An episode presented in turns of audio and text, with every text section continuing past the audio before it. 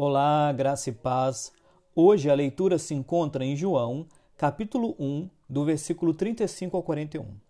E eu vou compartilhar com você alguns comentários sobre esse texto. Bem, nesse trecho temos a descrição das primeiras pessoas que seguiram Jesus como seus discípulos. Esses homens tomaram a decisão de segui-lo após ouvir o testemunho que outras pessoas davam a respeito de Jesus. Dois discípulos de João ouviram ele dizer que Jesus era o Cordeiro de Deus que tira o pecado do mundo. Então decidiram segui-lo. Um desses dois era André, que falou sobre Jesus ao seu irmão Simão Pedro, que também passou a segui-lo.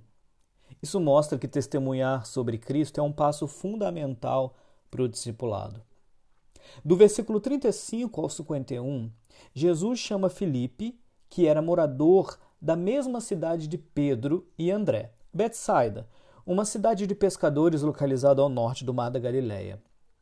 Filipe, por sua vez, apresenta Jesus a Natanael, que a princípio demonstra certo desprezo ao convite dele, mas depois de conversar com Jesus, faz afirmações importantes sobre ele.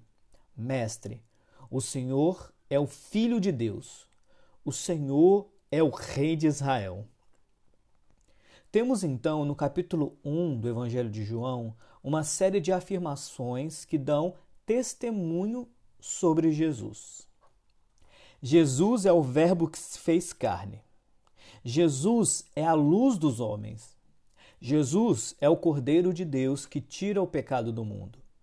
Jesus é o Filho de Deus. Jesus é o Rei de Israel. Aqui quem falou com você foi o pastor Marcelo Alves, da Igreja Metodista. Um grande abraço e Deus te abençoe.